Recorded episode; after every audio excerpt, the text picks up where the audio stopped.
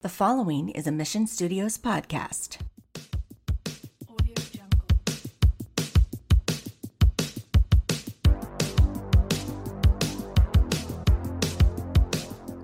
Hello, everyone.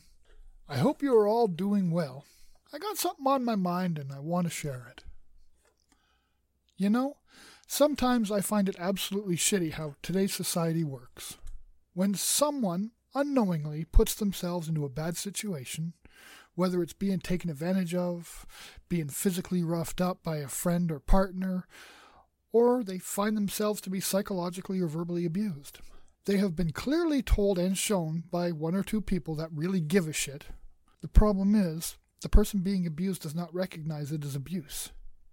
There are lots of reasons, like, you know, they're in love, or, no, they're my friend, it's just their way of showing me they care, or something like that. But like I said, they can't see it. And what do the abused do? They reach out on social media and make posts like, oh, it's my life, let me be, we are in love, I don't care who says what. Looking anywhere for a little validation to trick themselves into thinking that they are right or justified. The majority of their friends reply in person or on social media with, Oh, you be you. You do what you need to. Don't listen to those naysayers.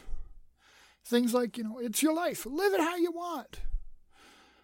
The problem is they're, they're, they're never able to ask, why are these other people being negative and pointing out the bad things about their relationship or, or about their life situation?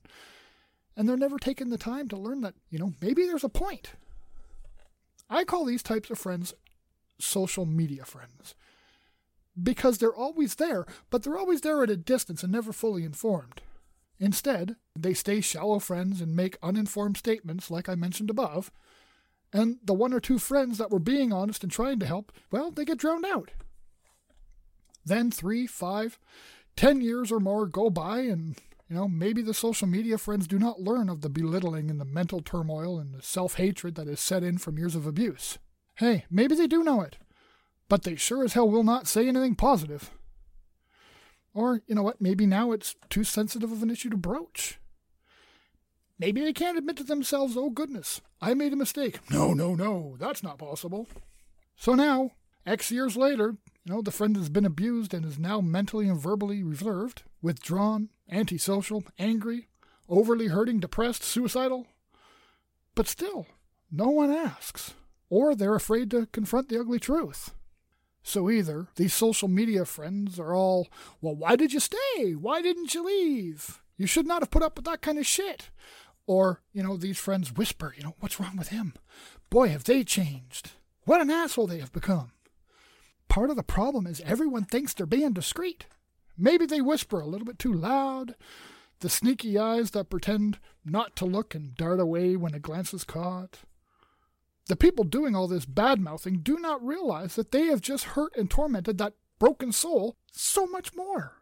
There is no compassion to be had because there was no honesty. There was no willingness to listen and learn that the person they called friend was being hurt and called down. Their character being assassinated with every forked word that was said to them by you know, the one they love, or the one that's just their friend and that's how they act. no, just hollow friends talking shit because they're way too self absorbed and felt self grandiose because they were there for that friend. They gave false support because they were not interested enough to ask what was really going on.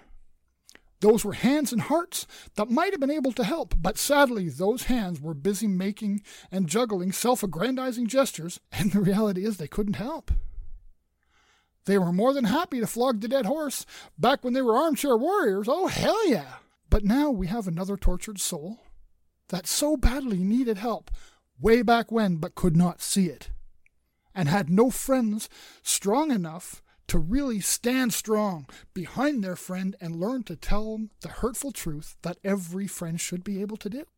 But now we have someone that, on the good side, maybe they need counseling for a few years to straighten their head out. Or on the other hand, maybe they have attempted or committed suicide. All because they could not understand why the one they love, the one that their friends were supporting them staying with, the one that was supposed to stick by them, has now turned them out to the cold and moved on to the next victim.